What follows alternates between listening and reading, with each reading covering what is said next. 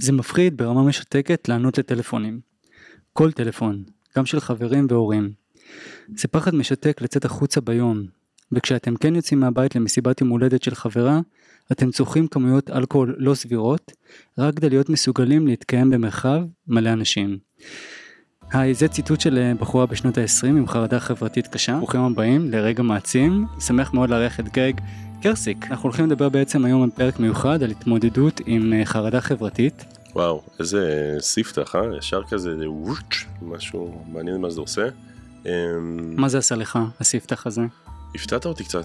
כן, כדי שאנשים יבינו, גם היא רצתה בפוסט הזה, היא רצתה בעצם להסביר לחברים שלה מה זה חרדה חברתית. כי כשאתה אומר כן. לאנשים חרדה חברתית, הם לא באמת מבינים מה זה, אבל יש באמת קהל רחב שמתמודד עם זה, ואתה יודע את זה טוב מאוד, כי אתה מלווה אנשים כן. עם חרדות חברתיות. אני אגיד את זה אפילו יותר טוב, אני יודע את זה כי זה חקוק על בשרי. זאת אומרת, עשור מהחיים שלי, נורא, אני ממש מזדהה עם המילים האלה, אני כתבתי אותן, זאת אומרת, על בסיס יומיומי, זאת הייתה החוויה שלי במשך באמת עשור מהחיים שלי, מסביבות גיל 16 עד אמצע שנות ה-20 שלי, כזה, הכל גם עליות וירידות, אבל בפיקים, זה לא לצאת עם חברים למסיבה, זה אני נעול בחדר, ויש לי קושי לתקשר מול כל בן אדם, כולל המשפחה שלי, כולל... אני זוכר שהיה לי ממש ממש קושי של אה, ברמת ללכת ברחוב. פשוט הולך ברחוב, ומה חושבים עליי, איך אני נראה, אה, הרבה דברים שקשורים אה, להסמקה, האם אני מסמיק, אני לא מסמיק, האם רואים שאני לחוץ, אני לא רואים שאני לחוץ. אה, להזמין משהו במסעדה, מה המלצר חושב עליי, מה זה, קושי לתקשר את עצמי. ממש כל, כל אינטראקציה חברתית מול כל בן אדם, מלווה בתחושות קשות ובמחשבות חרדתיות ו... יס, אז בגלל זה למעשה, אני אגיד לך מה, קודם כל רוצה להגיד לך תודה גדולה, כי אתה הצגת אותי לאחד מהספרים הטובים שקראתי השנה. כן, אתה... תקשיב זה ספר טיל, זה כן, אז בוא רגע, רגע בוא טיל. נספר, בוא נספר. הספר הוא של אה, אלן אנדר- הנדריקסן, נכון? כן, How to be yourself, איך להיות עצמך, אני לא יודע אם זה תרגום טוב, אבל איך להיות עצמך, יש אותו רק באנגלית דרך אגב, לא ראיתי אותו בעברית, איך להשקיט את המבקר הפנימי שלך ולהתעלות אל מעבר לחרדה חברתית, כן, כן. רצית להגיד משהו. כן, ה-How to be yourself, אני חושב השם הזה, זה פרשנות שלי, אבל להרבה אנשים עם חרדה חברתית או אנשים ביישנים, אז יש נטייה, לכולם יש נטייה להגיד להם כזה, פשוט תהיה עצמך, מה הבעיה, תהיה אתה. והספר הזה באמת מסביר את הקושי ב... ב... פשוט תהיה עצמך. כי זה לא פשוט להיות עצמך, את כל האתגרים המלווים מזה, וסליחה, מה... לא, וזה היה כותרת האקסטרה שהיא רשמה, להשקיט את המבקר הפנימי שלך ולהתעלות אל מעבר לחרדה חברתית. מהמם. ואני מודה לך כי אנחנו הולכים לדבר בפרק הזה על הספר הזה ועל כלים טובים בשביל להתמודד עם חרדה חברתית. אני משער שאתה גם משתמש בכלים מהספר. חד משמעית, וואו. חד הוא משמעית. ממש מבוסס על מחקרים והכל ויש שם דברים ממש מעניינים. והיא פסיכולוגית קלינית מרשימה מאוד מוזמנים גם לעקוב אחריה ברשתות היא כזה מעלה עוד מלא תוכן שקשור לזה והיא מישהי אני חושב שמה שיפה גם בספר הזה זה ה... וזה גם מה שאני נורא מנסה להנכיח ולהביא הפשטות שבה זה כתוב וגם הסקסיות נכון? זה כזה כאילו יש הרבה סיפורים יפים והכל נורא מונגש כזה וגם מושגים שהם כביכול מורכבים מעולם ה-CBT ומיינדפולנס או whatever כל מיני דברים שכזה לא בטוח שאנשים כזה יש להם יש להם נטייה אולי כזה קצת אה, כזה להיבהל מזה או להתרחק מזה היא מסבירה את זה בצורה נורא נגישה ו... איזה מקצוע מגניב יש לך אני חושב על זה עכשיו. מלווה אנשים עם חרדה חברתית. אבל אנשים לא רק אני כן אני סיימתי עכשיו סשן כאילו באתי עכשיו עם, נפגשתי עם מישהי אחד על אחד לא היא לא עם חרדה חברתית היא לא עם זה ונראה לי אני רוצה להתחבר לזה ולהגיד שנראה לי ותסכים איתי אולי שכל בן אדם שיקרא את הספר הזה ימצא את החיבור שלו למקומות מסוימים שהיא כותבת שמה והיא אין לה חרדה חברתית אבל יש לה קושי של אה, להציג ולדבר בפני קהל אז בסוף זה אותם המקומות זה כזה של ערך עצמי ואיך אה, מה קורה לי בתוך הראש השיפוט הפנימי שלי האם זה עוזר לי לא עוזר לי איך אני יכולה איך אני יכול אה, לעזור לעצמי באותן הסיטואציות. אתה צודק אנחנו בוא, בוא, בוא נגיד גם בוא נבהיר מהספר גם זה הבעיה השלישית הנפשית המצוקה הנפשית הגדולה. המקום שלישי לפי דעתי הראשון זה הדיכאון השני זה היא אמרה התמכרות אלכוהוליזם והשלישי זה חרדה חברתית לכולם איזשהו במנעד יש איזושהי חרדה חברתית אולי הציטוט שהבאתי בהתחלה הוא די הארדקור בשביל להכניס את האנשים קצת אה, יותר כן. אבל אה, אני אני אספר לך מהחיים כאילו יש לי יש, חבר כן. סתם דוגמה ש... כן. הוא חבר טוב שהוא, שהוא לא מוריד חולצה, הוא לא יכול להוריד חולצה. והוא כן. בן אדם כמו מבוגר יחסית, כן. הוא לא יכול להוריד חולצה בציבור, הוא לא, בגלל זה הוא לא הולך לח- עם חברים נגיד לחוף. ואף אחד לא יודע, כאילו, לא, הוא לא מספר את זה גם, ו, ואני, ואתה יודע, והוא אומר כמה שזה מצוקה מבחינתו, אני יכול להבין מאוד מאוד, מה זאת אומרת, זה. משהו שאני ממש יכול להבין, אני יכול לספר גם, אה, כאילו, לא יודע אם אנחנו רוצים לצלול, אבל בוא נצלול, אני אוהב צלילות, בלי אני קשר. יכול כן. להגיד ש... שהתגייסתי ועדיין הייתי בארדקור חרדה חברתית, התגייסתי לתותחנים, לכזה, ללוחמה, וזה ויש עט"ש, וכולם הולכים להתקלח, אז כל הטירונות, לא התקלחתי, או מצאתי את הדרך, לא שלא התקלחתי, מצאתי את הדרך שבה אני אתקלח, לא ליד אנשים. כי להראות את הגוף שלי זה משהו שהוא שהוא היה לי מאתגר ואני חושב ש body issues באופן כללי זה כאילו משהו שהוא זה הכי לא מפתיע אותי שיש כאילו למי אין כזה איזשהו משהו שקשור ל... כזה אני שמנה מדי אני רזה מדי אני זה, זה כאילו נראה לי נורא נורא. תמיד שאמרת את זה עכשיו אני נזכרתי גם, אני, אני מאוד ביישן, לא יודע כן. אם שמת לב, נראה לי ששמים לב קצת, אבל אני בחור מופנם ואני ביישן, וגם אני היה לי אישיוז, ללכת אפילו לשירותים ציבוריים. בדיוק. והיא כתבה את זה בספר ואני אמרתי אה וואלה נכון כאילו כבר שכחתי את זה אבל כשהייתי צעיר יותר היה לי קושי ללכת לשירותים ציבוריים היה לי קושי להוריד חולצה גם לי היה קושי להוריד. חולצה כשהייתי קטן אתה יודע שיש את הילדים האלה שהם משחקים והכל בבריכות אני הייתי עם חולצה בדיוק. קריס רוק היום שמעתי אותו עם סטנדאפ הוא כן. אמר "אה, אני לא מוריד חולצה גם לא בסרטים כאילו אם יראו אותי בסרט עובר ניתוח זה יהיה עם סוודר כאילו אז אני גם בדיוק. כן הייתי כל הזמן עם חולצות אבל אתה יודע. אני, אני אספר, אתה יודע, אתה גדל ואתה, ואתה ערום לפני אנשים, כן. ואתה, אני חושב שכשאתה מתבגר אז אנשים אולי יותר נחמדים, אף אחד לא אומר לך דברים, ואז אתה מרגיש יותר בנוח. בסוף זה הכל תגובות של אנשים, נכון? לא? או שכן או שלא. אה, בא לי לומר שאתה יודע. שמובילות אותך בעצם לחרדה חברתית, זה מה שאני מנסה להגיד. אה, כנער או ש- זה תלוי איך אתה מסתכל על זה כי בסוף נראה לי אם הערך העצמי שלך באמת אתה יודע בוא, בוא ניקח את הקצוות אם הערך העצמי שלך הוא באמת אז אתה ממש סבבה עם עצמך ויש לך ערך עצמי שהוא גבוה זה לא משנה מה אנשים יגידו נכון אני אוהב להגיד כאילו שאין באמת קהל אין דבר כזה פחד קהל בסוף אתה החששות שלך זה אתה מול עצמך. אתה מבין זה כאילו אם אתה תאמין בעצמך ואם אתה אתה יודע זה קצת כזה קלישאות וזה אבל כאילו אני, זה מה שאני מאמין בסוף שלא יכול להיות שאתה תעמוד כל פעם תצא לרחוב תצא לדייט או תעמוד באיזושהי הרצאה או ווטאבר ואתה תעמוד מול איזשהו קיסר רומי שיגיד לך כאילו או שאתה לחיים או למוות. בסוף זה אתה מול עצמך וזה מה שאני חושב שזה מה שהיא גם נורא מנסה כזה להקנות כלים שקשורים לדברים האלה. אתה רוצה שנדבר כבר על הכלים? ניכנס, נצלול? מה אתה אומר? אני איתך אני יאללה. אני כמו חומר ביד היוצר. חומר באתי, ביד אני היוצר. אוהב- אני אוהב את הכיוון שלך אני אוהב את זה. אני אגיד לך מה, יש כל כך הרבה סיפורים יפים, אתה יודע, בוא, נתחיל מהסקסי, אתה דיברת על סקסי, אז אה, בוא נתחיל מ...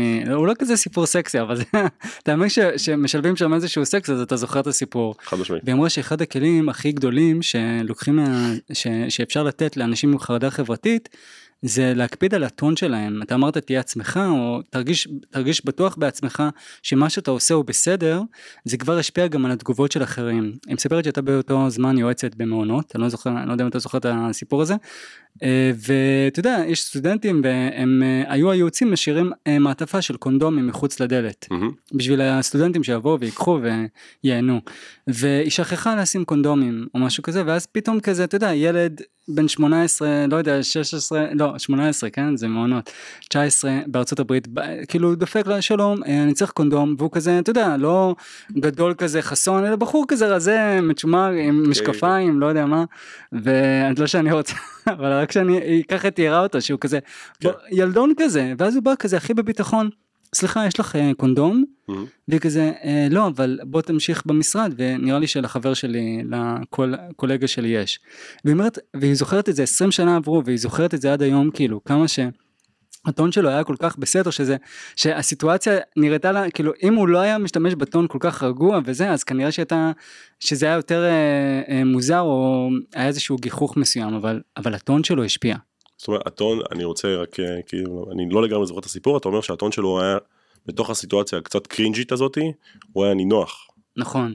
כן הוא הרגיש שמה שהוא עושה זה ממש בסדר גמור. לגמרי אז אני רוצה להתחבר לזה ולהגיד שפשוט ממש דיברתי על זה לפני איזה 20 דקות אז אני כן רוצה להתחבר לזה שתחשוב דמיין שאתה באיזה מועדון סטנדאפ סבבה? ועולה איזשהו סטנדאפיסט מתחיל והוא לא על זה. הוא נורא חושש כזה והוא קצת במצב כזה מכווץ. אתה מסכים שזה ממש עובר אליך נכון? אוטומטית אתה ממש מרגיש את הקיבוץ שלו. אתה מרגיש את, ה, את, ה, את זה שהוא מפחד וזה עובר אליך, הנירוני מראה שלך ממש מופעלים, ואתה כזה בפאק, בבקשה תפסיק לעשות את הדבר הזה שאתה עושה עכשיו. עכשיו סיטואציה הפוכה, שבה סטנדאפיסט לא טוב, לא כזה מצחיק, עולה על הבמה והוא בצ'יל. הבמה שלו והוא מרגיש נינוח לגמרי. גם אם הוא לא כזה מצחיק, אתה תשב בכיסא שלך בתור קהל ואתה ממש תהיה בסדר עם הסיטואציה, נכון? כי בסוף מה שאנחנו רוצים בתור קהל, זה להרגיש בנוח. אנחנו רוצים כש... זה הכל, כאילו, אתה מבין מה אני... וואי זה מדהים מה שאתה אומר עכשיו. קודם כל כל אנרגיה שאתה מביא לחדר אז הצד השני מרגיש אותה. לגמרי. זה בגלל זה אני תמיד אומר תשמעו תקפידו על האנרגיה שאתם מביאים איתכם לגמרי. לחדר מסוים. ווואי ואתה אומר את זה מאוד יפה כן האנרגיה שאתם מביאים משפיעה על הקהל ממש, ממש ממש. אז מה איך אתה מקפיד על זה נגיד. וזה יותר מזה, זה כאילו, אתה... הצורה שבה אתה נכנס לחדר, מהמם. היא כבר, היא כבר, הרבה לפני המילים שלנו, אנחנו כבר מתחילים לדבר, אנחנו מתחילים לתקשר הרבה לפני המילה הראשונה שנאמר, שנאמרת. זאת אומרת, אם... סליחה, חולה מה יש לך קורונה יש לי, יש לי קצת חולי. קורונה איזה סוג לא משנה כן תמשיך. אמ, הרבה לפני שאנחנו בתור יצור התחלנו להוציא מילים מהפה, אנחנו תקשרנו הרבה לפני. זאת אומרת, רוב התקשורת שלנו מבוססת לאו דווקא על מילים, אלא על, אתה יודע, אינטונציה, שפת גוף וכאלה, אז, אז מה, בצורה הכי פשוטה, אני פשוט מזמין גם עכשיו את המאזינים וגם אותך פשוט לבדוק שאנחנו, שהגוף שלנו לא מכווץ, שהגוף שלנו משוחרר, מהמם. זאת אומרת, לבדוק שהכתפיים שלנו רפויות, לבדוק שאנחנו נושמים לבטן. בדיוק, גם לא צריך לעשות איזשהו משהו היפי דרמטי כזה, פשוט לקחת איזה נשימה ולעשות אה, אמ וזה. פשוט לשחרר את הקיבוץ. והדבר הזה משפיע, לשחרר את הקיבוץ. לגמרי, הוא משפיע עלינו פנימה, מהמם. אבל הוא לגמרי, כמו שאתה אומר, הוא משפיע גם החוצה. הוא מייצר איזשהו משהו בסביבה, ויש לנו אחריות, הרבה פעמים, לייצר את הדבר הזה. עבור אנשים אחרים, אתה מבין? וזה זה מאוד חשוב. מעולה אני חושב ישר על סריקת גוף אתה אומר היפי אני לא יודע כמה זה היפי אבל אני ממש ממליץ לאנשים סריקת גוף מהמם. אתם מרגישים איזשהו מקום שהוא מכווץ תתמקדו בו קצת תנשמו אליו. וואי יכול להיות שלאנשים זה עדיין נראה מוזר לדבר על דברים כאלה כאילו מבחינתי זה כל כך ברור אני איתך לגמרי, אני איתך ממש. כמה זה חשוב אה, לפעמים אנשים מתמקדים רק במוח ובמחשבות שרצות להם שוכחים שיש גוף ותודעה שלמים מתחת כן.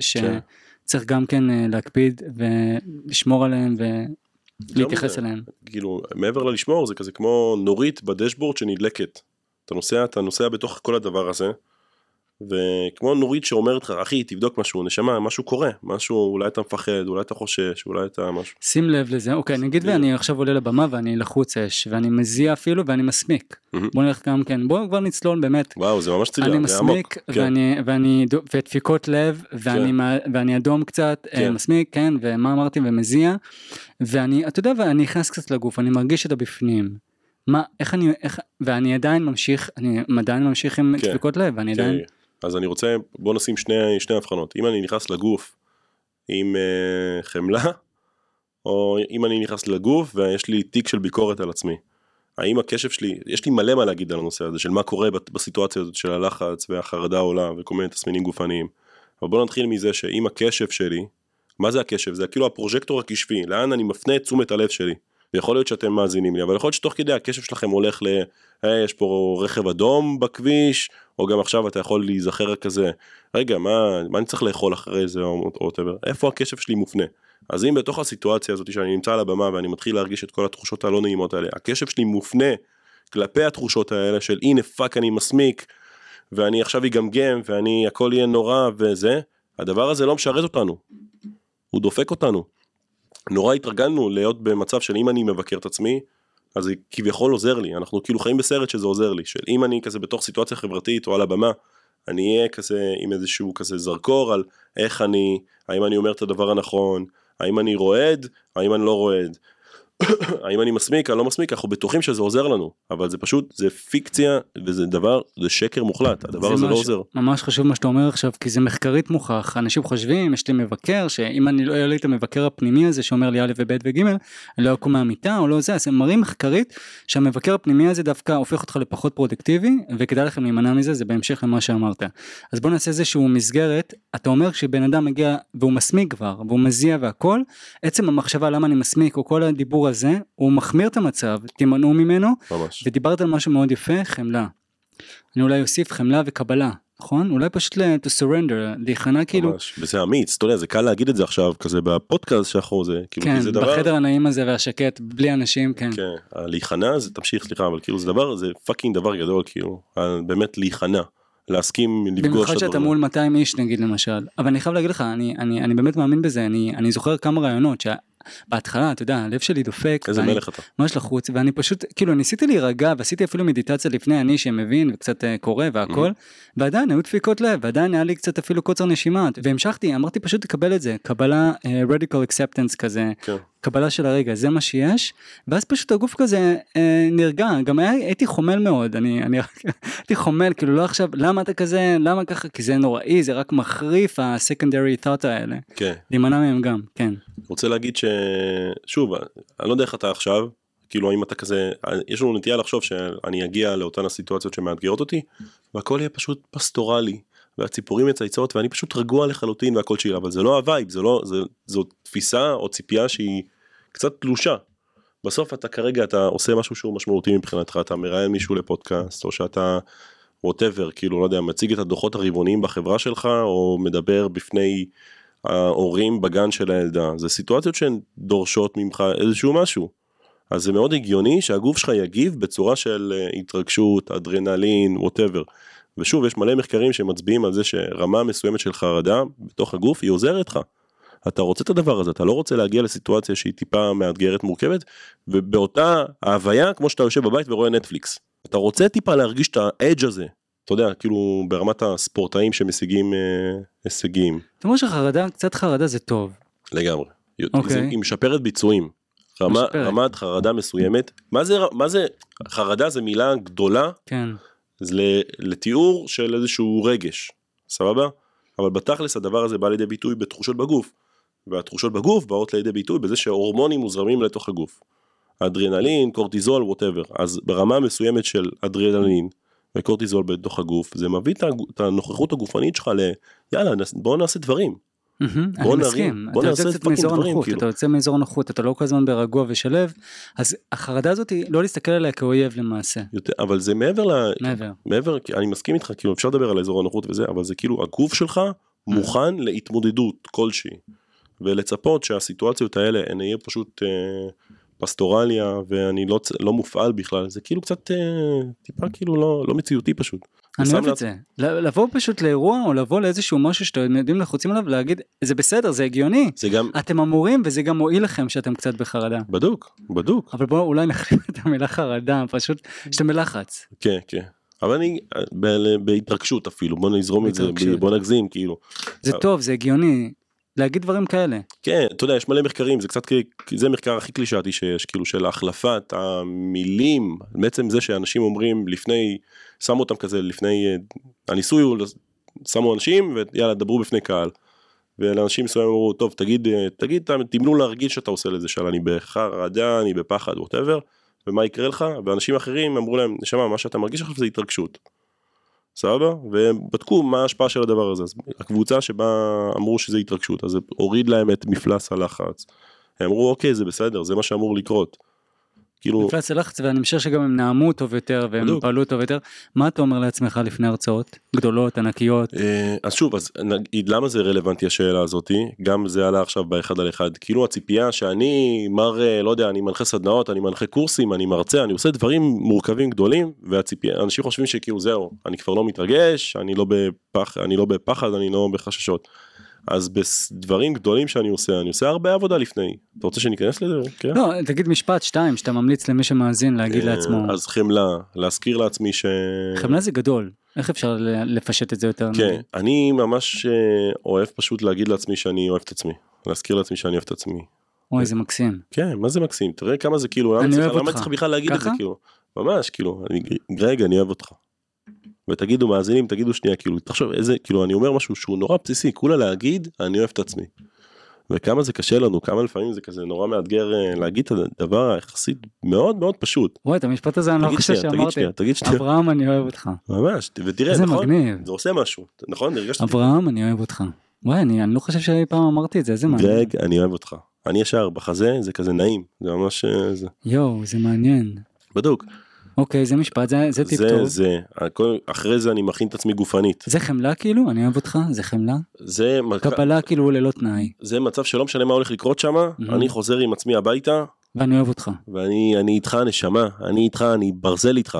איזה יופי. שום דבר לא יזיז את האהבה שלי כלפיי, לא יכול לקרות שם שום דבר, וזה גם די נכון, אבל לא, זה מקסים, זה נראה לי שאני אקח את זה. כן, מה עוד? קח את זה, אני, מה עוד? אמ, חמלה.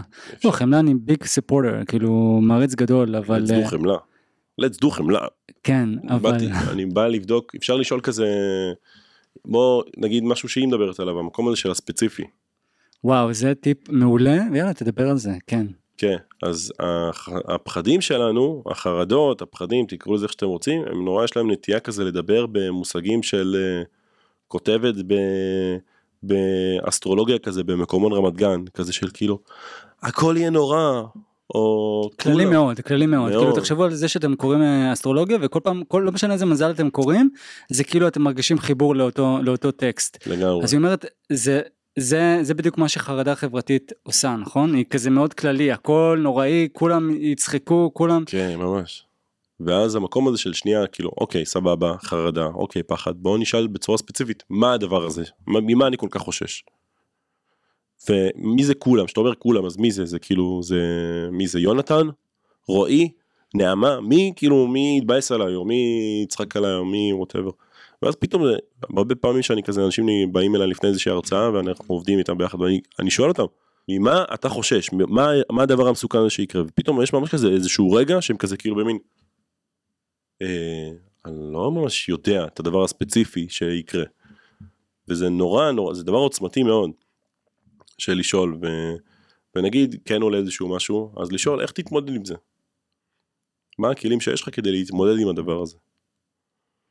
מעולה. אני אגיד לך מה, איך היא מתארת את זה בספר, אתה יודע שכשקונים נדל"ן, יש את הקטע הזה של לוקיישן, לוקיישן, לוקיישן, אז אם אומרת בכל הנוגע לחרדה חברתית זה ספציפיי, ספציפיי, ספציפיי, כאילו תפרט, תפרט, תפרט, תפרטו כמה שיותר.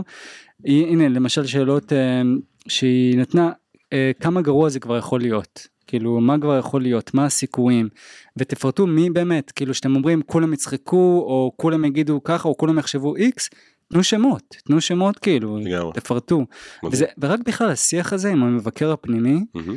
כבר משכך, כבר מרגיע, ממש. כאילו אתה מבין רגע שנייה זה כן. לא, אני אגיד אבל משהו שיכול להיות שהיא לא לגמרי מדברת על זה, אני חושב ש... כי יש לנו, בוא נגיד, הרבה אנשים יש להם שיח פנימי עם המבקר הזה.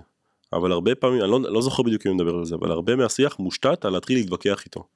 ולהתחיל לשכנע אותו שזה לא נכון, או להתחיל כזה לדחוק אותו הצידה ולכעוס עליו וזה, וזה שוב חוזר למקום הזה של החמלה. אתה לא יכול להגיע למצב שאתה מטיל ספק במה שהוא אומר, לפני שאתה מקשיב לו.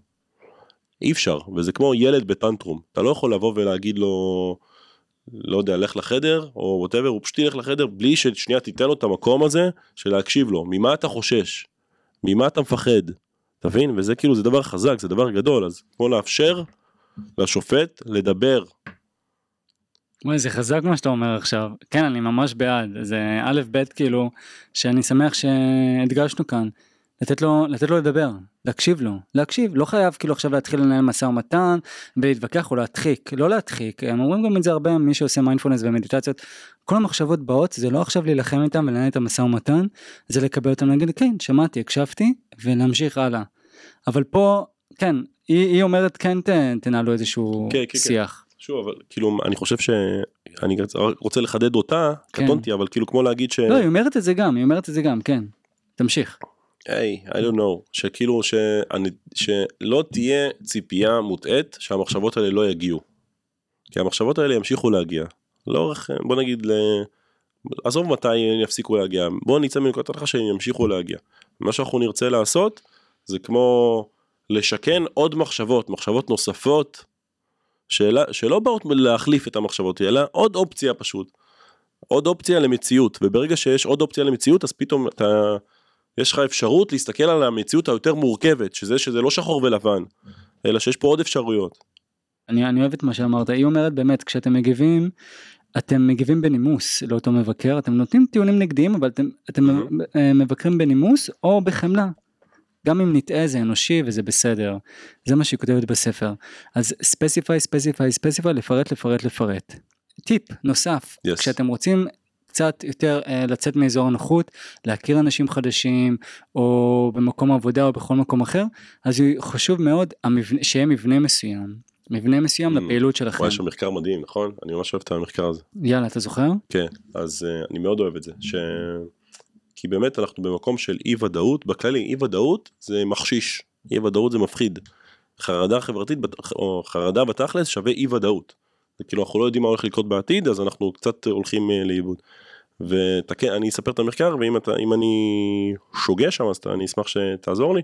אבל בגדול זה מושיבים, מביאים איזושהי מישהי, מביאים אנשים כזה לאיזשהו מחקר, מושיבים אותה, מושיבים איזה גברת באיזה חדר המתנה, היא לא יודעת שזה המחקר, ואז מתיישב לידה איזשהו מישהו, ואז הוא מנסה לפתח את השיחה כזה במשך איזה חמש דקות, הוא כזה, בחדר המתנה. כן, וכל פעם שהשיחה קצת אה, דועכת, אז הוא, הוא שוב כזה מנסה להציף את השיחה וזה, והיא כזה היא fucking בחרדה חברתית, היא כזה כאילו תפסיק לדבר איתי איש, אני באתי לניסוי וזה מלחיץ אותי ואני בחרדה.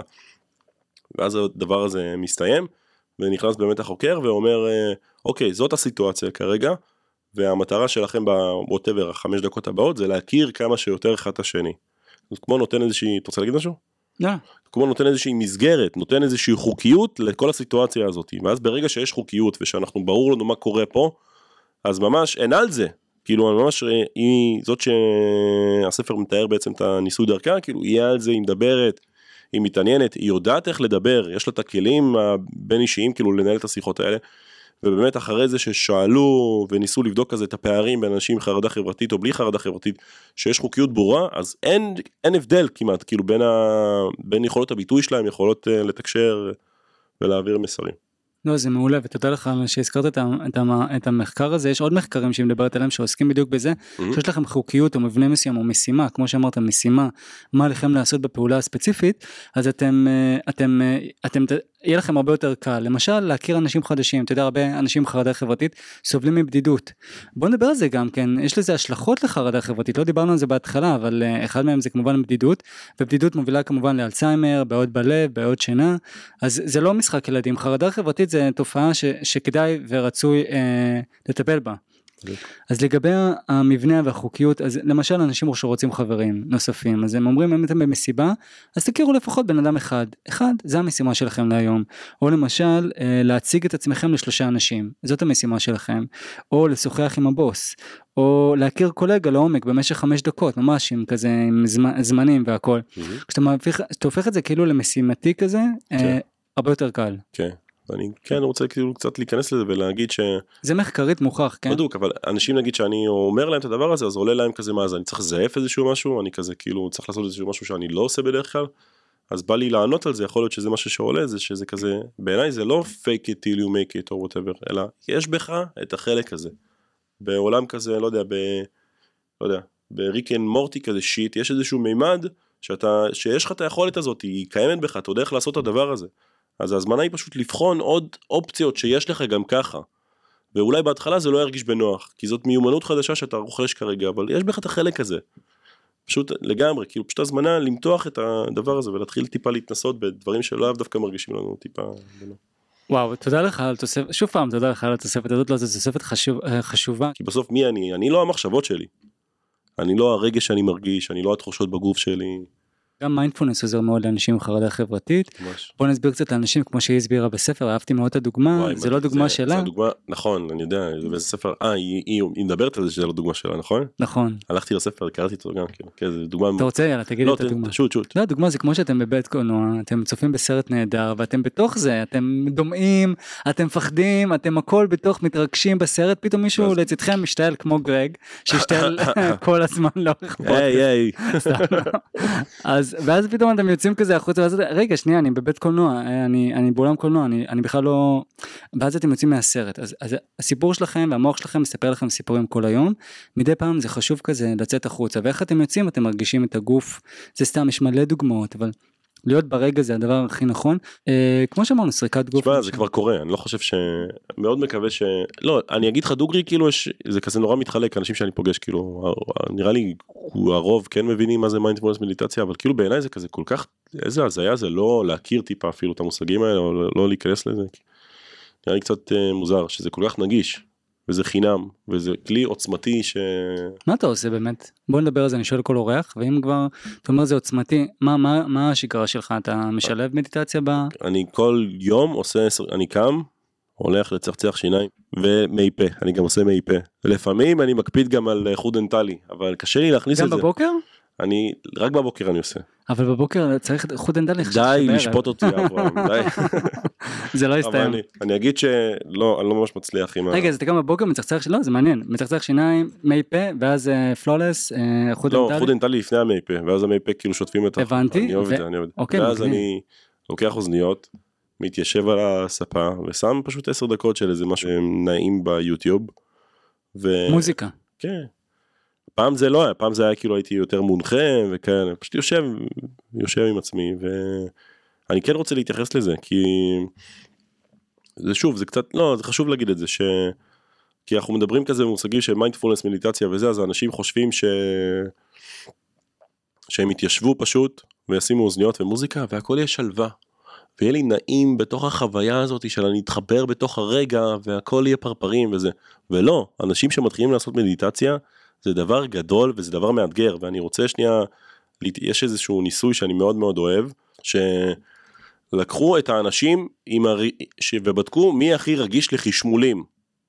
סבבה? אז היה כאילו חשמלו אנשים ובדקו כאילו מי הכי רגיש לחשמולים ולקחו את ממש את המיטב של המתחשמלים שממש לא נעים להם ולא ולא כיף להם. הכניסו אותם לתוך אה, חדר לקחו להם את הפלאפון אין להם מה לעשות עם עצמם ובאמצע החדר יש כפתור. ואמרו להם אם אתה לוחץ על הכפתור אתה הולך להתחשמל. סבבה? כמה אנשים באחוזים לפי דעתך לחצו על הכפתור? אה, תלוי כמה זמן, אם ישבו שם הרבה זה זמן. היה משהו כמו אם אני לא טועה זה היה כמו משהו כמו 10 דקות רבע שעה. אני חושב שאחרי כמה דקות הם השתגעו, אז אה, בלי הפלאפון אז הם התחשמלו. ממש אז משהו כמו שיש, למעלה מ-60 אחוז אוי, זה נוראי. לחצו על הכפתור עכשיו מה מה זה ב- למה שהם fucking ילחצו על הכפתור ויחשמלו את עצמם כי שאנחנו עם עצמנו שאנחנו עם המחשבות שלנו שאנחנו פוגשים את כל הדברים האלה שאנחנו ממש במ- כל היום אנחנו רק מנסים לא לפגוש אותם זה מפחיד וזה לא פשוט. אז האנשים שמתחילים לעשות מדיטציה בהתחלה שהם פוגשים את כל הדברים האלה זה דבר גדול. אז ההזמנה היא להתחיל להבין שמיינדפולנס ומדיטציה זה לא דבר קל של מה בכך אלא זה ממש חדר כושר. זה דורש הרבה התמדה וזה דורש מלא מלא אומץ גם להתחיל לעשות מדיטציה זה לא דבר פשוט. ורק כדי לחדד את מה שאני מנסה להגיד שמה זה מדיטציה? זה בול זה זה כאילו של לראות שהמחשבות שלי בורחות לאנשהו שהן הולכות לאיזשהו עולם כזה של כאילו "או, מה אני צריך לעשות מחר? או מה אני או חרדה דברים כאילו מחשבות ולהחזיר אותן כאן ועכשיו. זה מדיטציה. מדיטציה זה לא לשבת בזן והכל ירוק ואני בוד, לא יודע נזיר בודהיסטי. לא, בשלב מסוים זה מגיע לשם, וזה מגיע די מהר. האומנם? האומנם? אני לא יכול להגיד שאני... זה בא והולך לפעמים. זהו, אני לא יכול להגיד שאני עכשיו יושב בבוקר ואני פשוט עשר דקות straight בתוך המ... ב- רק קשוב לנשימה שלי. ממש לא, ממש ממש לא, אני ממש, אני לגמרי כאילו טק טק. ויכול להיות גם עכשיו יש ימים שאני כזה, ה mind שלי בורח כזה לאיזשהו משהו ואני לא באמת, אה, וזה זה האימון, זה הדבר, זה כזה כמו, למה אתה הולך לחדר כושר? כי אתה רוצה לאמן את המקום הזה, אתה לא... אז עשר דקות ביום, כל יום, כל בוקר. יס יס. וגם בערב אתה עושה את זה? לא. אוקיי. אז יש לך רק שגרת בוקר? לא, כן. לא, לא בקטע של ביקורת. שגרת הערב שלי זה, אנחנו לא רוצים להיכנס לזה. מה שגרת הבוקר, הערב שלך? כן. וואו, אתה לא רוצה? אתה לא רוצה? משהו טוב? פשוט כזה, אה, סתם לא. בערב אני משחרר לעצמי לא. אוקיי, הבנתי. לא, מקסים. אז... אני אה, ובן and ג'ריס. לא, אבל אהבתי את המדיטציה, ואחרי המדיטציה אתה מתחיל את היום שלך. כן, לרוב אני קורא משהו. אני כזה, מגניב. כן. אתה גם קורא איזשהו ספר ספציפי? מה מה אני קורא נגיד עכשיו? כן. אה, וואי, זה ספר טוב, נכון. זה ספר שמדבר על ספונטניות. כאילו על ה... מה קורה בתוך הראש שלנו במצבים של ספונטניות. הוא מדבר על flow. איך, אה, איך נראה נגיד מוח של מישהו שהוא ב flow, איך נכנסים לתוך flow וכאלה. מגניב, אז אתה לוקח לך כל יום בבוקר, אתה צחצוח שיניים, מדיטציה, ואז קריאת ספר. קריאת Yes. איזשהו חלקים, טקסטים, כן, כן. כמה זמן? ממש משתנה, כאילו תלוי. ולגבי המדיטציה, אז אתה אומר שאתה משתמש במוזיקה מיוטיוב, סתם כן. כזה אקראי, יש לך איזושהי, איזשהו- כן. איזשהו טיפ, משהו? הייתי, אם אנחנו מדברים על מישהו שמתחיל, אז לגמרי הייתי הולך על הדרך הסדורה של למצוא, לא יודע, עשר דקות של מדיטציה מונחית, של... אה, אני ממש אוהב, אני עושה את זה כל בוקר. יש כן, אה. מדיטציות ממש טובות, יש את קאום ויש, אה, אנחנו מכירים הרבה אחרות, מהמם. פשוט להיכנס ולבחור ופשוט להתחיל. כן. כן, זה אתה צודק, זה באמת מאתגר בהתחלה, ואתה צודק- מבחינתי בגלל שאני כבר מתרגל המון זמן, כן, כמה זמן אתה מתרגל? שש שנים, מעל שש שנים. מדהים. אבל כן אני הייתי עושה את זה בהתחלה ואנשים מה אתה עושה מדיטציה וזה ואני אני הרגשתי שזה נכון וגם אני מאוד אוהב את אופו ווינפרי וריקר טולה אז אה, משם זה כבר ממש זרם. ואז זהו אז אני אז אני ממש התחלתי את זה ואתה צודק יש מחשבות והכל והוא ממש מלמד אותך כאילו אתה מקבל את המחשבות האלה אתה אוקיי ראיתי אותך תודה ראיתי אותך תודה ומה שיפה שאתם עושים את האימון הזה נגיד 20 דקות 10 דקות ביום לאורך היום זה גם חוזר אליכם נראה לי זה המטרה. בסוף, זה המטרה. בדיוק אתם נגיד אתם בתוך איזושהי סיטואציה ומגיעים אליכם מגיעות אליכם מלא מחשבות אתם אתם יודעים לא להיכנע כל כך וישר כזה להיות ריאקטיביים תגובתיים כל כך מהר. כן, אני חושב שזה זה בעצמו כלי מטורף. של, אני לא זוכר אם זה מפה או ממקום אחר, אבל פשוט אה, אני בסיטואציה שהיא מלחיצה אותי, או שאני לפני איזושהי סיטואציה מלחיצה, אז להגיד, אני חושב, whatever, אני חושב אה, שהולכים לשפוט אותי, אני חושב שזה, וזה כבר עושה את ההפרדה המסוימת הזאת של כאילו, אני לא המחשבות שלי.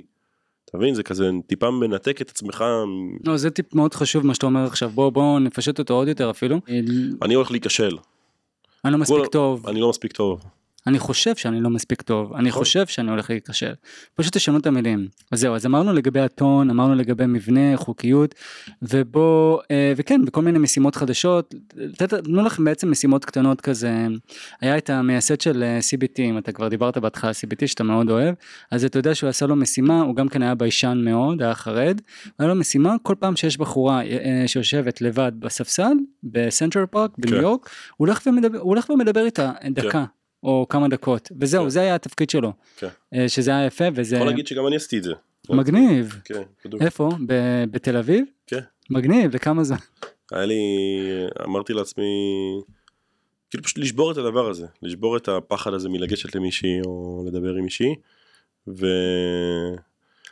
ואני יכול להגיד שעשיתי את זה פעם אחת, בפעם השנייה שניגשתי למישהי, נכנסתי לזוגיות כזה של איזה שלושה חודשים, ואז כשסיימתי אז uh, חזרתי לעשות את זה, ויש לי איזה 30 כזה, יש לי פתקית בפלאפון שמתארת 30 סיטואציות שבהן ניגשתי כזה בכל מיני סיטואציות רנדומליות ל- לנשים.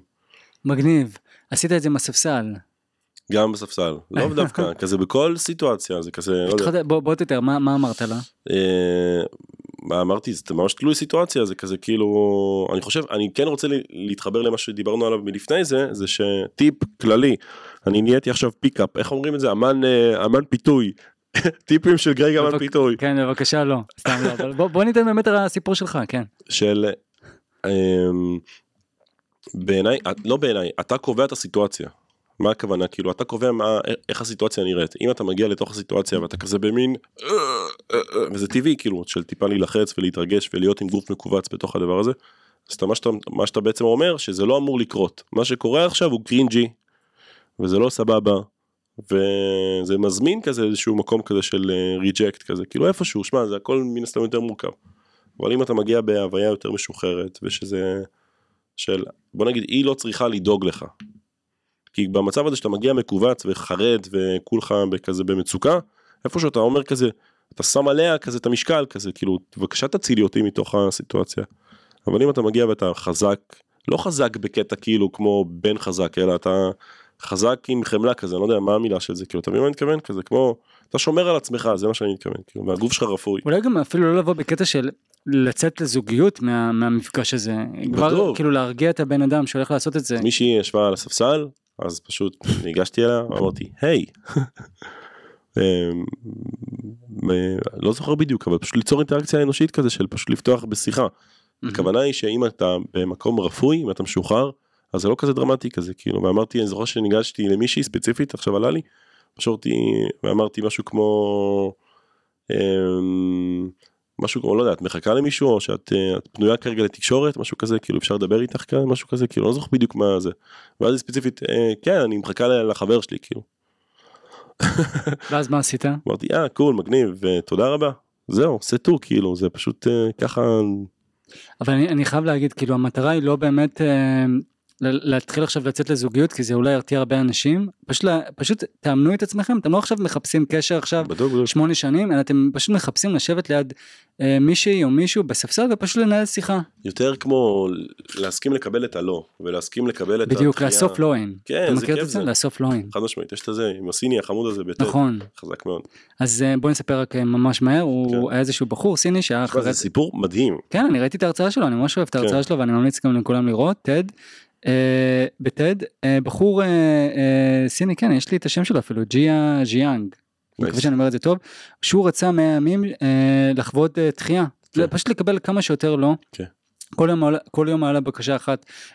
אנשים אני בטוח מכירים את הסיפור הזה, כל יום הייתה לו בקשה אחרת מוזרה, מאיזשהו נותן שירות, למשל הוא בא לשומר בקניון וביקש ממנו 100 דולר. ואז, אה, ואז כאילו, אתה יודע, והשומר כמובן אמר לו לא, ואז הוא אמר אוקיי, תודה, ביי. אחרי זה השומר אמר לו רגע, רגע, למה אתה צריך? צריך וזה? אבל הוא פשוט כבר הלך, סתם, כן. סתם, אבל זה אחת הדוגמאות, הוא כל יום אסף את זה, כן. והוא צילם את זה ובסוף היה לו גם ספר, אבל למה הוא התחיל את הפרויקט הזה בכלל? בגלל שהוא רצה באמת אה, לשפר את ההתמודדות שלו עם דחייה, עם הפחד הזה שיגידו לי לא. כי בחיים יש גם לא, אנשים צריכים להבין את זה. כן, גם כאילו זה מצחיק נראה לי מהסיפור של העולה שמלא פעמים הוא כזה ניגש עם כל מיני הזיות של בקשות ובמקום לא הוא קיבל כן. וזה מה ש... זה כאילו מה שיותר שכאילו משעשע בסיפור הזה שכאילו אנחנו כזה בונים לעצמנו איזשהו סיפור ועד שהוא לא פוגש את המציאות אז כאילו אפשר לספר על עצמנו כל מיני סיפורים. אבל היה מלא אנשים הסכימו כזה לעשות שיט ממש מופרך בשבילו כזה. אם אתה זוכר כזה עם ה... ברור שאני צודק, אה, שאני זוכר, אני אומר לעצמי כאילו, אנחנו מספרים לעצמנו כל כך הרבה פעמים סיפורים, אני חושב שעם הגיל, אתה כבר מתחיל להבין, רגע, מה שאני אומר לעצמי במוח זה, זה לא נכון כל הזמן, כאילו אתה מתחיל לפקפק. כאילו אין מצב שאתה מגיע לגיל מסוים ואתה אומר לעצמך שכל מה שעובר לך בראש, יש כאלה, כן יכול להיות, אבל כל מה שעובר לך בראש זה הגיוני ונכון, ומאה אחוז, אה, בדיוק. אז אני אומר, אני, אז אני אומר בעצם, כן, זה, זה, זה עניין של גיל, אתה חושב? חרדה חברתית חייבת א', לעבור בג, בגיל מסוים? אז א', חרדה חברתית באמת היא יורדת ככל שאנחנו מתבגרים, זה כזה סטטיסטית, נכון? כאילו, כי באמת ככל שאנחנו מזדקנים אז אנחנו כזה קצת שמים זין טיפה יותר על העולם, אבל באופן כללי, אנשים, יש אנשים שמגיעים אליהם והם בגיל נורא מבוגר, וזה לאו דווקא נכון, כאילו... עם איזה בעיות הם באים? איזה חרדות חברתיות אנשים אז שוב? אז מגיעים אליי לאו דווקא אנשים עם חרדה חברתית, אלא זה יכול להיות מישהו ש... יש לי עוד איזושהי הרצאה להעביר או איזה pitch בפני משקיעים ואנחנו מתחדדים לגבי מסרים וזה באמת יכול להיות מישהו נגיד ביום חמישי אני נפגש עם מישהו שהוא בן 22 ויש לו fucking חרדה חברתית ממש קושי חברתי כזה של אה, ליצור מערכות יחסים או ברמת ה... לא יודע כל, כל, כל תקשורת עם בני אדם היא ממש מאתגרת. יש לי שאלה אליך, לפני ראיון. עבודה, אתה ממליץ למלווים, למטופלים שלך, להגיד מראש אני מתרגש? אתה ממליץ להגיד את המשפט הזה? אה, מורכב, תקשיבו, כאילו להגיד להם מראש, תקשיבו, אני מתרגש מאוד. מורכב, מורכב. מורכב, באמת, אני דווקא חשבתי שכן, ברור. המורכבות פה היא קודם כל הנטייה הראשונה הראשונית שלי להגיד כן, סבבה? אבל ומה המורכבות פה היא שברגע שאתה שם למישהו נגיד תחשוב אתה עולה על הבמה, אתה עולה על הבמה בוא ניקח את זה למקום של אתה עולה מול קהל מהמם. סבבה? ואתה אומר לפני שאתה בכלל מתחיל לדבר לפני שאתה מתחיל להעביר את המסרים שלך אתה אומר חבר'ה אני ממש אה, מתרגש אה, ממש כאילו זה ממש המעמד הזה הוא ממש מרגש ומלחיץ אותי אפילו אני בוא, מה שאתה עושה בת- בתכלס נותן להם פריזמה נותן להם משקפיים שדרכה הם יראו אותך. הם רואים אותך עכשיו כמתרגש ולא משנה מה תעשה הם רואים אותך דרך המשקפיים האלה. עכשיו מאוד יכול להיות שקצת כאילו לא מעניין אותם אם אתה מתרגש או לא וגם זה לא הם לא חשבו על זה לפני יכול להיות שהם ראו אותך כלא מתרגש עכשיו אתה נותן להם את הדבר הזה.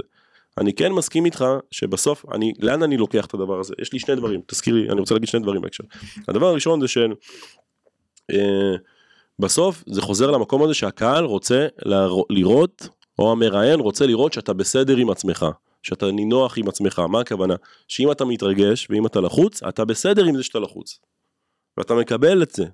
אין דבר יותר נוראי ממישהו שנמצא ברעיון עבודה או, או נמצא מול קהל וכולם יודעים שהוא מתרגש וכולם רואים שהוא לחוץ והוא מנסה להסתיר את הדבר הזה הוא מנסה להחביא את הדבר הזה. הוא כזה זאת חוויה שאני לא רוצה שאנשים יחוו כן, אבל דיברת פה להסתיר, אני אומר לא להסתיר. לגמרי כבר להיות אה, כאילו כן, תקשיבו, אני מאוד מתרגש, ואז זה כבר משכך, אני חושב, אני לא מנסה להסתיר פה כלום, כן אני שקוף מולכם. שוב אז אני אומר זאת לגמרי בגלל זה אני אומר זה לגמרי אופציה אבל אני כן רוצה להביא שוב את הצד השני של ל- יש לנו קוראים לזה אשליית השקיפות. אנחנו בטוחים שמה שאני חווה ברמה הרגשית בפנים שקוף כלפי חוץ. עכשיו למה זה קורה כי אנחנו לא יודע אנחנו בסוף יש לנו את אותם החושים, אנחנו שומעים את אותו רגע, הדבר. רגע, אני רק רוצה לחזור על זה, משהו מאוד חשוב שאמרת עכשיו, אשליית השקיפות. אנשים באמת חושבים שמה שהם מרגישים, או כולם רואים את זה, וזה לא נכון. מחקרית היא גם כותבת את זה בספר, כן, תמשיך. אנחנו, אנחנו שומעים את אותם הדברים, כולם כזה באותו חדר אנחנו רואים את אותם הדברים ואנחנו ממש ממש בטוחים שמה שאני מרגיש זה שקוף כלפי חוץ. עכשיו, זה בעיניי הדבר הכי חזק והכי דרמטי שאני מעביר הלאה לאנשים שמגיעים אליי. שמה שאתה חווה בפנים, אנשים לא יודעים את זה.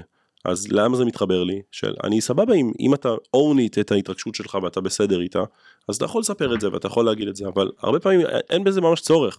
אני יכול להגיד את זה גם מהחוויה שלי של אנשים אה, מגיעים אליי והם בטוחים שהרעד בידיים שלהם הוא ממש אה, גלוי בפני כולם וכולם רואים את זה וכולם אה, הם בטוחים שאנשים רואים את הדבר הזה. ואז מה שאני עושה איתם אנחנו אני מכניס אותם לאיזושהי סיטואציה שהיא מורכבת שהיא מעוררת חרדה שהיא מעוררת לחץ שבה הם צריכים נגיד לדבר בפני מצלמה. סבבה ואני אומר להם תעשו מה שאתם עושים בדרך כלל. איך אתם איך שאתה מתמודד עם הסיטואציה תתמודד איתה איך שאתה כאילו לא יודע אם אתה מנסה להשתיק את הרעד הזה או מנסה שלא ישימו לב מנסה להסתיר את הידיים שלך ותנסה תבדוק מה איך, איך זה עוזר לך. ואנחנו מסיימים את הדבר הזה ואני מראה להם את הוידאו. וכבר בשלב הזה כבר עולה כל מיני סימני שאלה של כאילו אוקיי אז אני שואל אותם נגיד מ-1 עד 10 כמה, כמה אתה חושב לפני שאנחנו רואים את הצילום מ-1 עד 10 כמה אתה חושב שיראו את הרעד בידיים אז הרוב זה 8 תשע, הולכים לראות את הרעד בוודאות. ואז אנחנו מסתכלים על הוידאו, והם כזה לרוב, טוב, פחות, לא יודע, חמש, ארבע, בסיטואציות מסוימות בכלל, מה זה fuck, לא רואים בכלל. ואז אנחנו עושים עוד run, שבהם, שבו, זה טיפה אולי למתקדמים, אבל אנחנו עושים, אתה תעשה את אותו הדבר שוב עכשיו, אבל הפעם, אתה לא תתמקד ברעד הזה. אתה לא תתעסק בדבר בתוך המחשבה הזאת שכן רואים לי, לא רואים לי, מה חושבים עליי, לא מה חושבים עליי, אתה פשוט תתמקד במטרה שלך כרגע, שזה להעביר את המסר, לדבר את התוכן שלך, ווטאבר, וכל מחשבה שמגיעה ומתחילה כזה, כי זה, בסוף זה חוזר כזה, המחשבות האלה שכאילו הנה הרעד מתחיל, אתה כזה כמו, תדפדף אותם ותחזור, תחזור אל עבר המטרה שלך. ואני שוב מצלם אותם תוך כדי, ואני שוב שואל אותם, מ-1 עד 10 כמה, כמה הולכים לראות את הרעד, וזה מפתיע כל פעם מחדש, הפער בין איך שאנחנו תופסים את עצמנו לבין איך שהוא, לבין המציאות. ואני רוצה להגיד את זה כי, כי תחשוב על זה כמו, נראה לי כן מדברת על זה בספר ואני חולה על זה, אמ, כמו, אני אשאל אותך עכשיו כזה משהו סבבה, זה כזה כמו, מה הצבע של הבית שלך, של הבית, בית, הבית, בית ילדות שלך, הקירות החיצוניים שלו, מה הצבע שלו? כן, אה, לבן וכתום נגיד. nice, ולאלברט איינשטיין יש... אה, כן. מגניב, ואז מה שעשינו עכשיו, אנחנו דמיינו... לאלברט איינשטיין יש שפם? כן. nice, כן. אז מה שעשינו עכשיו, אנחנו דמיינו איזושהי תמונה, ואז מתוך התמונה הזאת הסקנו מידע. אז כשאנחנו נמצאים בסיטואציות מלחיצות מול קהל, או בראיון עבודה, דברים שמרגשים אותנו ומלחיצים אותנו, אז אנחנו כמו יוצאים החוצה ומדמיינים את הסיטואציה הזאת כתמונה. עכשיו התמונה הזאת היא שקרית, זו תמונה שצבועה ברגש הזה שאנחנו מרגישים, היא צבועה ברגש הזה של החרדה, היא צבועה ברגש הזה של המצוקה, וזו תמונה שהיא פשוט שקרנית, וכל פעם שאנחנו מאמינים לתמונה הזאת, אנחנו דופקים את עצמנו. וואי, אתה ממש פשן about it, כאילו, חזק אתה. מאוד מאוד. לא, זה, זה, זה מדהים, אני, אני, אני אמשיך את מה שאתה אומר ובוא ניתן להם באמת דוגמה. Mm-hmm. קודם כל מה, מהדוגמה האישית שלי ואז אני אעבור גם לספר, אני זוכר שהייתי מאוד לחוץ באותו ראיון, ואז בסוף ההקלטה אמרתי לו תקשיב הייתי ממש לחוץ והיו לי דפיקות לב, הוא אמר לי לא שמתי לב בכלל. בדיוק. וזה בן אדם שהיה יכול להגיד לי את האמת, הוא לא היה, לא שמתי לב, באמת? לא, לא, לא, לא, לא, לא חשבתי בכלל. ולגבי הדוגמה בספר זה עוד טיפ למי שסובל מחרדה חברתית, היא קוראת לזה bring it on. Bring it on. וואו זה מדהים. איך אתה מתרגם bring it on לעברית? תביא את זה? אין כאילו. אין אבל זה וואו יש לי כל כך הרבה מה להגיד על זה. יאללה מה אתה רוצה להגיד? לא אני אספר רק את הדוגמה מהספר. שג'ק שהוא דומה לך אולי קצת הוא היה מסמיק מכל דבר הוא היה עובד בחנות אני לא זוכר חנות ספורט או משהו כזה והוא היה מסמיק מכל דבר הוא היה מתקלח הוא היה מסמיק הוא היה רץ הוא היה מסמיק הוא היה מדבר עם לקוחות אולי עם בחורה קצת מושכת הוא היה מסמיק כל פעם והוא פחד ושיחשבו שאנשים שהוא מוזר והכל והיה לו ממש קשה אז היא עבדה איתו ומה שהם עשו הוא עשה כזה אוקיי אה, בוא נראה באמת מה קורה כשאני מסמיק ומה התגובות של אנשים ובוא bring it on אז כאילו הוא הלך והוא עשה איזושהי ריצה במכון כושר והוא התקלח בממש אה, מקלחת חמה ואז הוא בא וכולו היה אדום mm-hmm. והוא מספר שהוא הגיע לעבודה לחנות העבודה ולאף אחד לא היה אכפת. כן. אף אחד לא שם לב, כאילו, כן. אולי שמו לב, אבל אף אחד, אף אחד לא תקשר איתו. nobody give a fuck.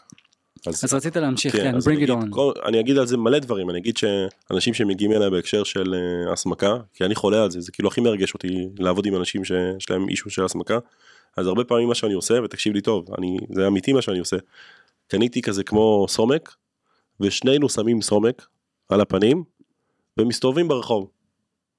ולפני זה כמובן אנחנו עושים עבודה של כזה מה, מה, מה אנחנו מצפים שיקרה. איך אנשים יגיבו לזה, מה הדבר הכי מסוכן, איך אני יכול להתמודד, נותנים כזה איזושהי עבודה, ואז אשכרה יוצאים לרחוב, ופוגשים את המציאות. ופשוט לראות מישהו של כזה חוזר. שאנחנו חוזרים לסטודיו, כזה fuck, וואו, לאף אחד לא אכפת, ואנחנו ככה. הולכים אדומים, אחושילינג, כאילו, כמו, לא יודע, שנית פוז כזה, לא יודע, עגבניות כזה. לאף אחד לא אכפת, זה ממש מדהים. ודבר נוסף שאני רוצה להגיד, אוקיי, תקשיב טוב, זה כאילו, זה דרמטי. מה שאני הולך להגיד עכשיו זה ממש ממש דרמטי. כי תחשוב, זה, מה זה ברינג איטרון? זה כאילו, המטרה פה, זה שאתה, ויש לי באמת, אני לא צוחק, זה כאילו הנושא שהכי מרגש אותי בעולם. זה כזה כמו, במקום שהחרדה היא רודפת אותך, והיא צדה אותך, והיא כזאת, היא זאת שכזה כמו, היא רודפת אחריך. אתה הופך להיות הצייד. אתה הופך להיות, אתה מחליף את התפקידים מי הניצוד ומי הצייד. אתה רוצה את החרדה. אתה רוצה להרגיש את התחושות הלא נעימות האלה. אתה רוצה להרגיש את המצוקה הזאת בגוף, ואני אגיד כאילו למה. אפשר שנייה כאילו בוא, בוא נתייחס לדבר הזה. קודם כל אני אפתח סוגריים ואני אתן המלצה מטורפת על ספר שנקרא דר. וזה פשוט ספר משנה חיים ואם אהבתם את הספר הזה אז אני ממש מזמין אתכם גם אה, לקרוא את הספר הזה. אמ, ומה ש... כאילו, לאן אני הולך עם הדבר הזה? זה ש... תחשוב שאנחנו דיברנו על אזור הנוחות, נכון? אנחנו כולנו בסוף נמצאים באיזשהו אזור שבו נוח לנו. קול? ומה שמקיף את אזור הנוחות, כזה כמו הגדר של אזור הנוחות, זה כל מיני תחושות שלא נעים. זה תחושות של תסכול, זה תחושות של uh, כאב, זה תחושות של פחד. ואנחנו לא כיף לנו לחוות את התחושות האלה אז אנחנו טיפה מנסים לצאת מאזור הנוחות פוגשים את התחושות הלא נעימות האלה וחוזרים לאזור הנוחות. עכשיו יש לי הרבה מה להגיד על אזור הנוחות אבל בעיקר להגיד שאזור הנוחות הוא לא כזה נוח.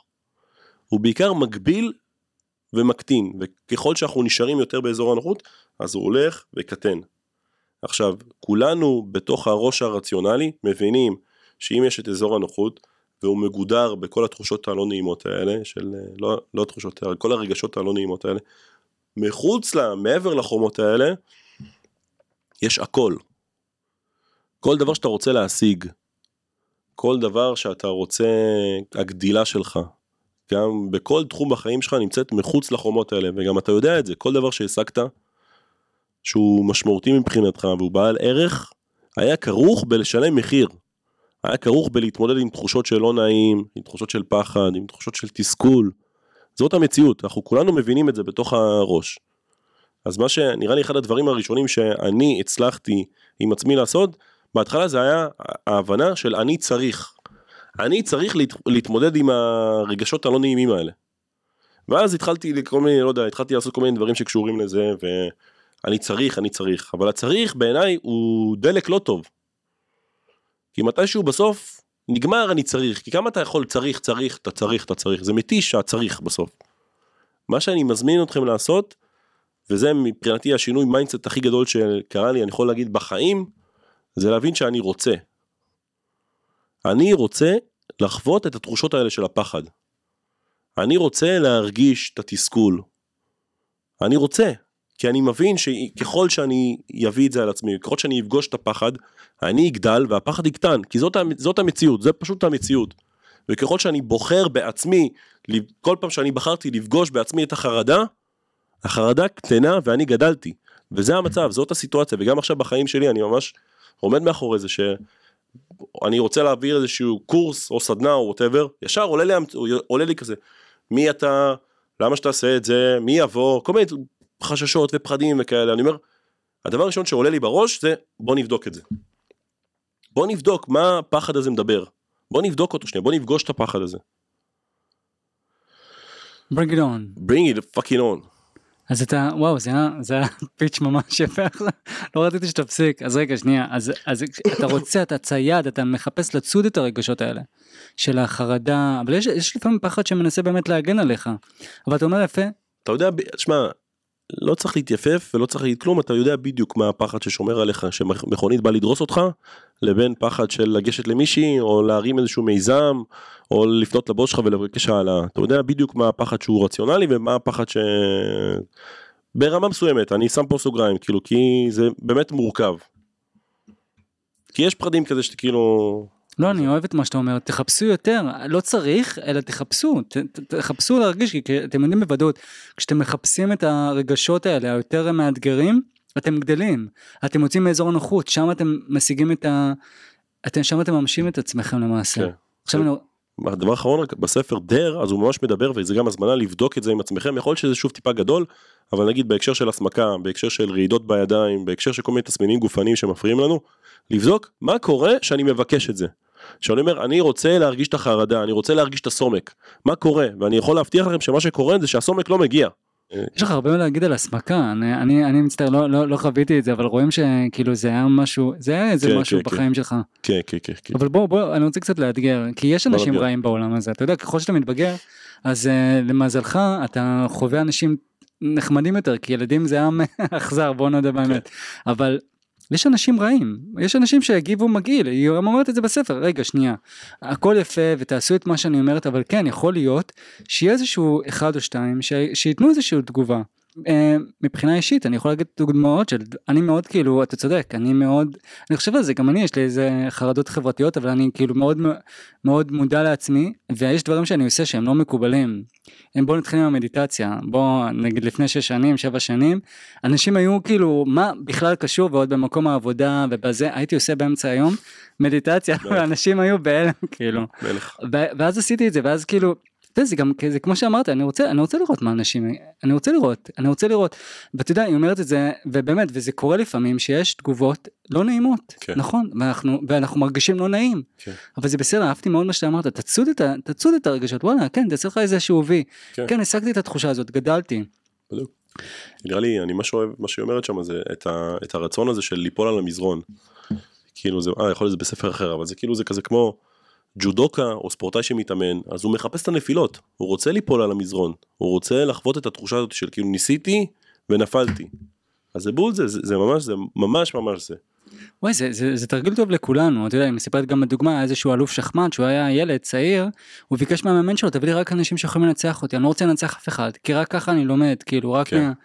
כן לא, ומה- אני- מה קורה נגיד באמת ויש תקופה רעה כאילו מה, מה אתה ממליץ היא אומרת כאילו תעשו לכם איזשהו בקאפ איזשהו חבר טוב או שתהיו כן, אתם כן, חברים כן. טובים על עצמכם ותתקשרו ותדברו ותחמלו. לשים פה כוכבית גדולה שלרוב זה לא קורה.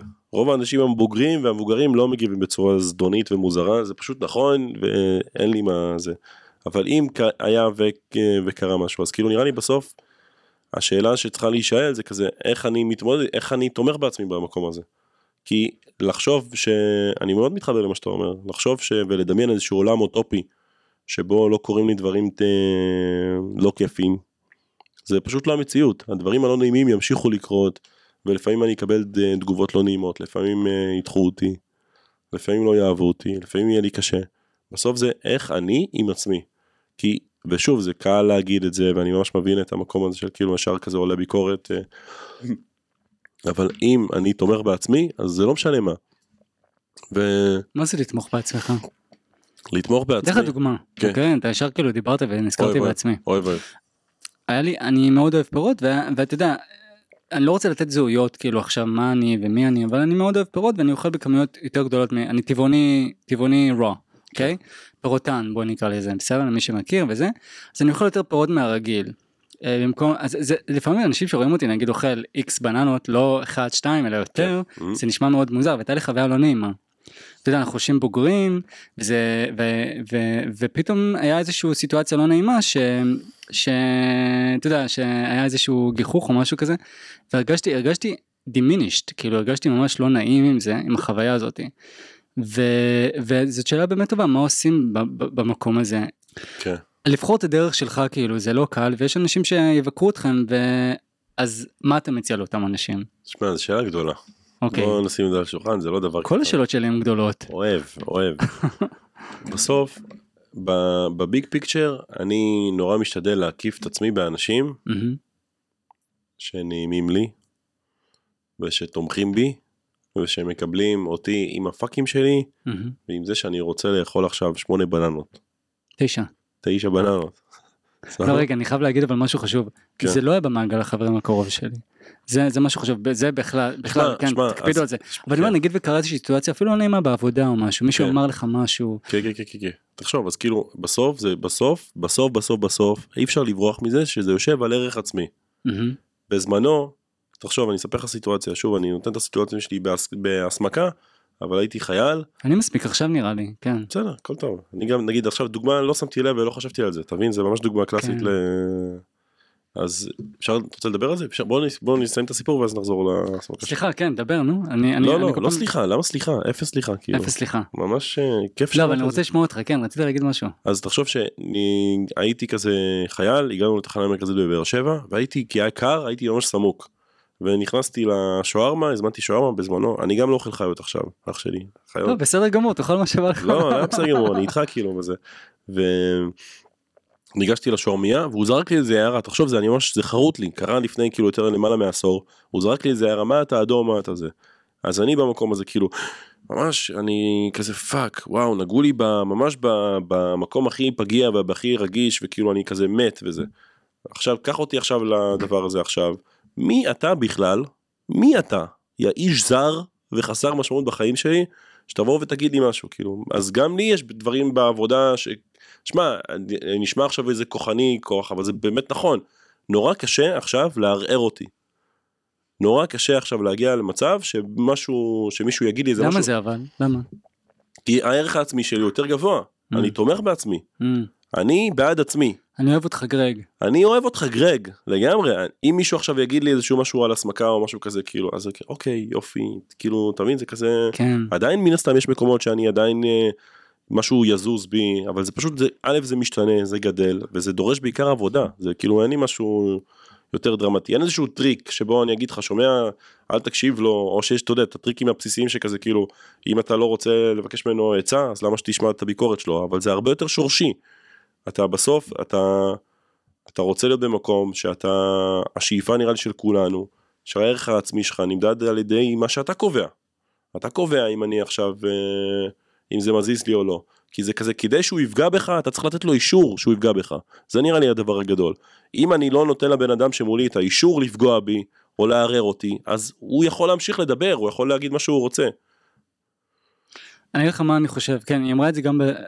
קודם כל תדע לך נכון זה קשור לערך עצמי אני חושב שקודם כל שיהיה לכם איזשהו בקאפ איזשהו בן אדם כזה שאפשר תמיד תמיד טוב בחיים שיהיה לכם איזשהו בן אדם טוב כזה שאפשר להתקשר ולהתלונן ולא להתלונן אבל לה- כאילו לשתף. לשתף את מה שעובר לכם ומשהו שלא נעים כי יש חוויות כאלה אבל אהבתי מאוד מה שאמרת ואני חושב שזה הדבר אחד הגדולים שאני אקח זה לצוד את הרגשות האלה זה יופי זה אני מאתגר את עצמי כי זה היה במקום ציבורי זה לא היה בתוך החדר או הדירה שלי הנחמדים ו, ואז כאילו ואז אני אז יופי אני חיפשתי את זה צ'ק כאילו יש.